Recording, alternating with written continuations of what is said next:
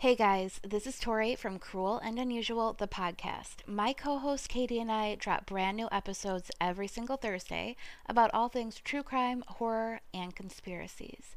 Each week, we pick a different theme, like disappearances, unsolved cases, or killer couples, and we tell you all about the crimes that were committed. On every other Tuesday, we take your stories that you write into us and read them for our mini episodes. Come hang out with us and let us know that the Forensic Myles podcast sent you.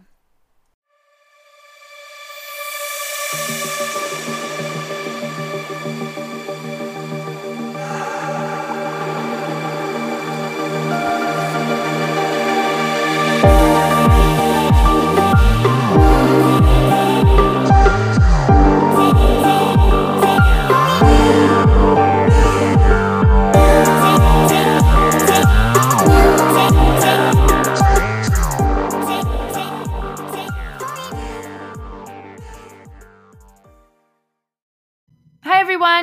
to Forensic Myles. If you're a new listener, we are so excited that you're here.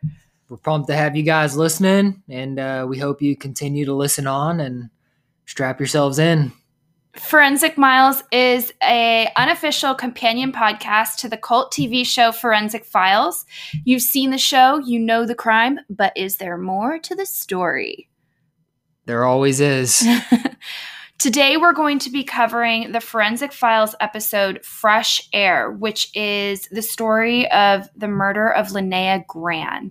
So, I guess we should get right into it. Nola thinks we should. Let's do it. Oh, one more thing our fur babies, or otherwise known as forensic file fans, are contributing to this episode. In the city of Billings Park, which is in Superior, Wisconsin, there was a small grocery store that had been around for generations. It was called Les's Grocery Store and was owned and operated by the Gran family. Linnea Gran and her four children lived next door to the grocery store. At the time she was a single mother, she had recently gone through a you know, an extremely bitter divorce. She had four children, and their names were Richard, Linnea, and Roger. For some reason, I couldn't find the name of the fourth child, which makes me think that there are only three, but I've seen both, so I'm not 100% sure. Anyway, Billings Park was, you know, known as a very quiet city. They're, they weren't really used to big city crime.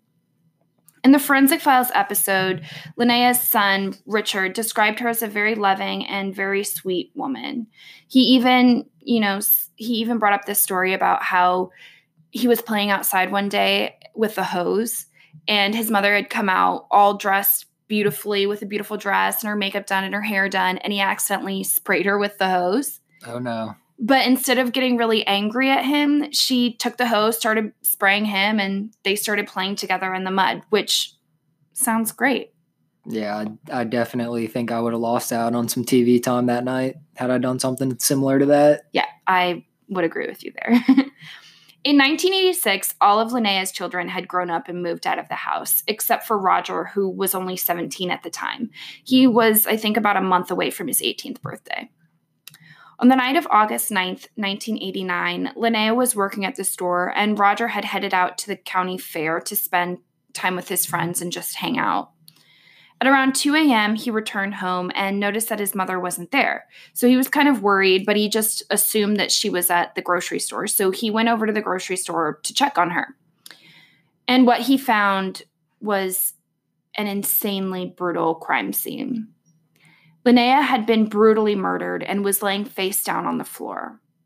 Roger called 911, and when they arrived, he was found sitting outside the store waiting for them.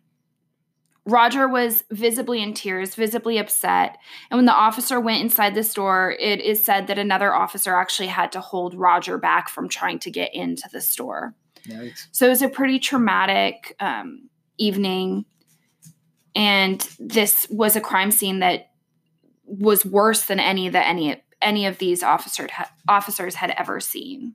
The crime scene was particularly violent. There was blood absolutely everywhere on the floor, on the ceiling, everywhere.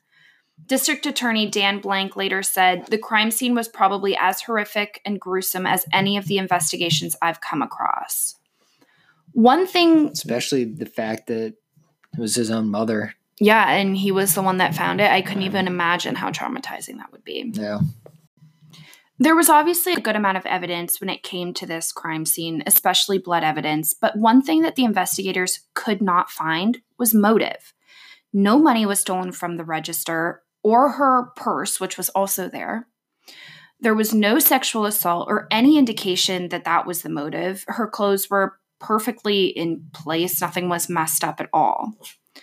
After the autopsy, they found Linnea had been beaten to death with a blunt object and had been hit between 15 and 30 times. Well, definitely personal though. Absolutely. And because of that, and because it was so brutal, investigators assumed that the murderer would be somebody close to Linnea, as a random killer most likely wouldn't have killed with such brutality. Investigators considered that, eh, you know, the person that killed her could have been somebody who was trying to rob this store, but had backed out or gotten scared, or somebody had gone, you know, walked past the store and he thought they were going to see him. Um, but, you know, this kind of fell a little bit flat because of the brutality of it. As they looked into Linnea's life a little bit, they found out that she really didn't have any enemies other than her ex husband, who, you know, they had just finished this really horrible divorce together. Um, they talked to her children who were grown at the time, and they, like I said before, just said that she was a really nice, kind woman and didn't have any enemies that they were aware of. Her ex husband was considered a suspect for a short time. However, at the time of the murder, he was in Ohio and had many witnesses who, who were putting him there. So he was quickly taken off the list. Investigators thought that the county fair might have contributed to the murder. murder.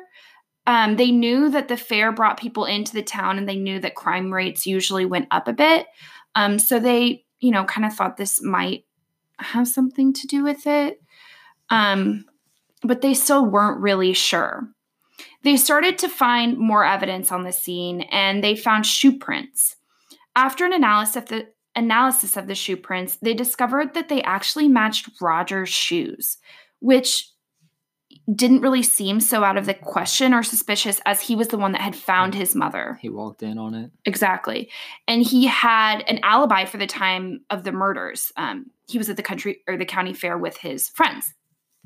He did admit, though, that he didn't remember much from that night. He said that he had been drinking and doing a lot of drugs and he could only really remember finding his mother's body, which honestly is probably true. If you're doing drugs and you're drunk, you're definitely going to remember something like this, though. Yeah.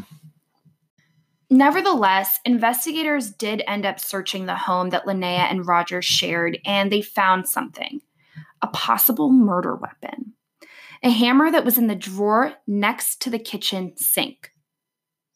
So it was in a drawer. The drawer was closed. It was in Linnea's home. Some of um, some items of Roger's clothing were also taken for testing, including a jean jacket, a pair of jeans, and some shoes. It's interesting because in the article I read, he isn't named because he's only 17, you know, because he would only turn 18 next month. They just mentioned that he was an underage kid who was brought in for questioning, um, and he was ultimately held in doesn't, custody. Doesn't look good for Roger right now. Not great. Although they felt that the hammer could could possibly be and was most likely the murder weapon, they were unable to find any traces of blood on either the handle or the head of the hammer. They moved on to Roger's clothing and they found blood on his clothes. But he had already told them that he had found his mother, he had held her, her head in his arms, and he had tried to revive her. So it wasn't really out of the question for there to be blood, blood on, on his clothes either. Roger did end up being a suspect. However, he was taken into and he was taken into custody. He was held for 3 days and on August 12th he was released and went to live with a relative. Ultimately, he wasn't charged because it was considered that he had a solid al- alibi by being at the fair. Um, so they tried to move on, tried to find more suspects. Not too long after Linnea's death, in November of 1986, there was another murder. 180 miles away in Eau Claire, uh, Wisconsin, a man named Dale Staup had been beaten to death with What item do you think? A hammer. A hammer. And the murderer was actually caught. Hello, everyone. This is Robin Warder, host of the true crime podcast, The Trail Went Cold. If you grew up watching the classic television show Unsolved Mysteries, then this is the podcast for you. Each week, I profile a new unsolved murder or missing persons case and share all the baffling details. Afterward, I provide my own personal analysis and theories about what might have happened. This is a show for true crime buffs who are fascinated by cold cases and love to discuss them and pick them apart in an attempt to figure out the truth. So be sure to check out our podcast to learn about some truly bizarre unsolved mysteries where the trail went cold.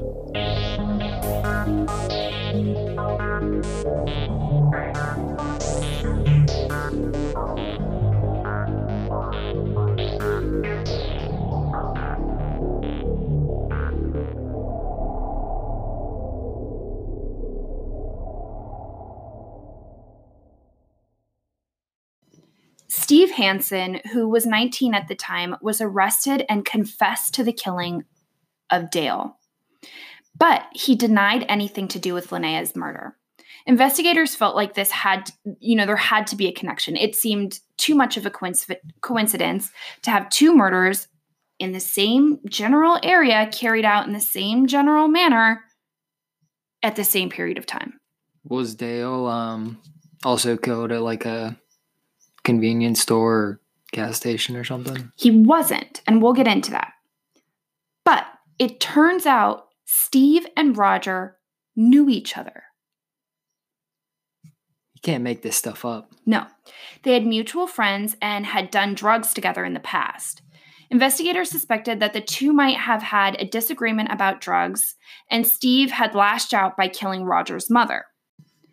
Steve ended up having an alibi for the day that Linnea was murdered. He was in Eau Claire, and there was no possible way he could have been in Superior at that time. It was 180 miles away. So, you know, it wasn't like he could just pop over to Superior that uh, at that time. He was definitely in Eau Claire, and he had proof of that. It's like a four hour drive. Uh, yeah.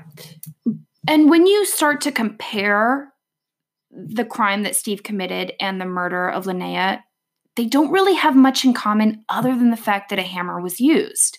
Steve had met Dale at an adult book, uh, bookstore. Dale had invited Steve to his apartment to watch porn. Supposedly, Dale attempted to make sexual advances on Steve, and Steve was not feeling it. I guess Dale had asked him to tie him up, and Steve agreed, but once he had done that, he took Dale's car keys and tried to steal his car and leave Dale in the apartment tied up when Dale realized what was going on, he started yelling and to you know to quiet him, Steve hit him over the head with the first thing that he could find, which ended up being a hammer. Dale uh, didn't even end up really dying from the hit to the head. He was actually suffocated and strangled. Um, and then, of course, the head injuries did affect. Play, play they played a part. part. Yeah. yeah. So, really, when you look at it, it did end up being just a huge coincidence. We see it all the time. At this point, investigators had run out of suspects and they were stuck in this case, and years started to pass 20 years, in fact. The cold case was finally reopened by the Superior Police Department. We're now in 2004, and Forensic Files has improved in an amazing way. Although they had no witnesses, no suspect, no idea where to look, they felt that this case could be solved with forensics. They decided to re examine the hammer that was found in the kitchen. A lot had changed from 1986, including microscopes and DNA. They now had an incredibly strong microscope and the ability to test very small samples of DNA. And they got lucky they were able to find very small traces of blood on the hammer, and DNA testing was conducted. It matched Linnea, finally confirming the suspicion that the hammer was, in fact, the murder weapon. Hmm.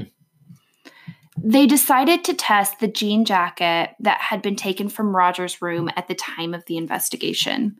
They found the blood spatter, which was not what they thought that they found in 1986. I guess technology gives you a new lens. In 1986, they felt that there was blood on there, but they didn't make the connection that it was actually spatter. It was not drips, it was not smears, it was high velocity spatter. After the DNA test, they found that this blood also belonged to Linnea. So he had he was he was close. He had to have been in the room within a couple of feet in order to have spatter like this on his jacket. They also found a smear on the inside of the jacket. I don't know if you all have jean jackets, or I guess all jean jackets probably don't have this, but my jean jacket and the one that he had has a pocket on the inside of the jacket. And this is where they found this uh, the smear. What they believed happened is that after the murder, Roger had taken the hammer and slid it into the pocket that was on the inside of his jacket. Hmm. They to like hide it as he walked out. Exactly. They concluded that he had either been the one to kill his mother or was very, very close to whoever had done so. On August 5th, 2005, they called Roger in for questioning and showed him the evidence. At this point, he's 38 years old. He has a family of his own, including two teenage children, which I think is very interesting. Yeah. He told them he couldn't remember much from that day, which is similar to what he had said 20 years When before. actually happened. But instead of saying that he was absolutely innocent and not involved with the crime at all, Roger remained calm during questioning. They asked him to tell the story again, and it was a different story than the one he had originally told. Roger said that he and his mother had had an argument the night of the murder, before he had gone to the fair. It had been about money. She refused to give him any money, and she also told him that he wasn't allowed to use the family car. Investigators assume it was because Linnea knew that he was going to use the money for drugs and that he was planning on doing drugs at the fair with his friends. He told them that when he had left, his mother was quote unquote not dead. He didn't say she wasn't hurt or she was fine. He specifically said that she was not dead, indicating that he knew something was wrong with her with her before he had left. Yeah, that's uh um strange phrasing to use. I agree, and so did the investigators. Investigators believed that Roger had gotten angry at his mother. He went back to the home, grabbed the hammer, and killed her. After cleaning up, he headed to the, he headed to the county fair to meet up with his friends and establish an alibi. At 2 a.m., he returned home, called 911 to report the murder. His brother, Robert, who was the one that was interviewed in the Forensic Files episode, claimed that Roger was not in his right mind, and if he hadn't been under the influence of drugs and alcohol, he wouldn't have ever done anything like this. In the 20 years between the murder and Roger being caught, Roger had had a difficult life. He had had a divorce, he was in rehab, he was in psych wards, you name it. He was really struggling during that time. But believe it or not, over the entire 20 years, he never moved out of Superior. Hmm. He was always there. The district attorney sought the maximum punishment in this case 20 years in prison. He said, quote, For 20 years, Mr. Gran has continued to lie and has failed to come clean. However, Roger's attorney, Patrick O'Neill, who had actually represented him, in, him when he was 17, um, had something else to say. He said that Roger had, quote, suffered enough by living with the guilt and the community's suspicion for 20 years. Roger's sister, Linnea, also agreed with this, saying, quote, his debt has already been paid in full. Let us for once and for all put the put to rest the abuse and unresolved anger in the Gran family. So I don't know if I'd be feeling that same way. Exactly. And the overall feeling of the of you know his sister and um, his attorney was that he had never run from this crime. He was always in superior. He was always there to be questioned, arrested, anything like that. He had never run. But that doesn't mean that he's not guilty. Yeah. Many things were considered in this case. Um, the fact that Roger had been 17 years old when he had committed the murder, that he was drunk and high on supposedly LSD, and the fact that he had been sexually or allegedly sexually abused by his mother. So I've only seen that in a couple places. I didn't get any more information on on that. Um, so I'm not I'm not really sure about the more information on that. During his sentencing, Roger made a statement. He said, quote, I need to say I'm sorry. If I could go back and change this, I would. Roger ended up pleading guilty to second degree murder so that he wouldn't have to put his family through a trial.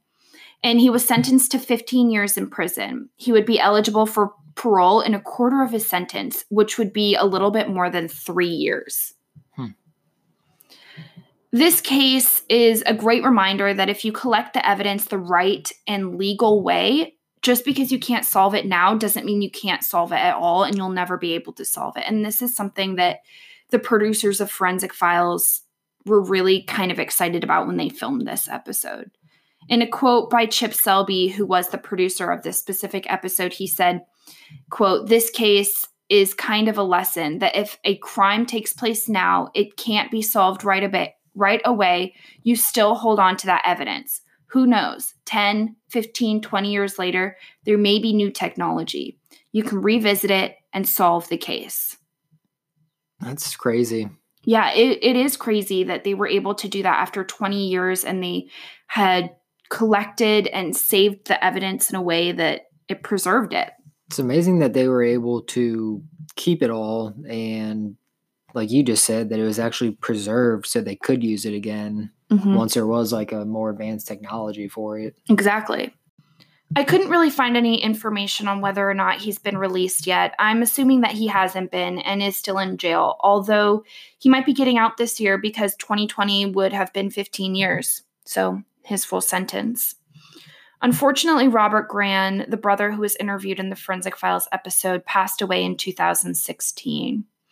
I also noticed that, uh, that Les's grocery store has also been permanently closed. So, all around, you know, really sad story. It's always sad when it's a family affair like that. Yeah, because they really lost so much of their family that night. No. Well, we hope that you enjoyed this episode, and we would love if you would give us a five star rating on Apple Podcasts um, and go follow our Instagram and Twitter at Forensic Myles, Myles with a Y. We'll see you guys later. Hope you enjoyed. Yeah, we'll see you next Tuesday. Bye. Hi, my name is Joe, and I want to tell you about my podcast that I host called Still Unknown, an unsolved true crime podcast. Every other Monday, I talk about a different unsolved murder, disappearance, or unexplained death, in hopes that telling these stories will someday bring out the answers that these cases are desperately seeking. You can listen to Still Unknown wherever you are listening to this podcast here. And who knows, you may even be able to reveal the final pieces to help solve a case. So subscribe now to Still Unknown to hear a new case every other Monday, and let's try to solve some mysteries together.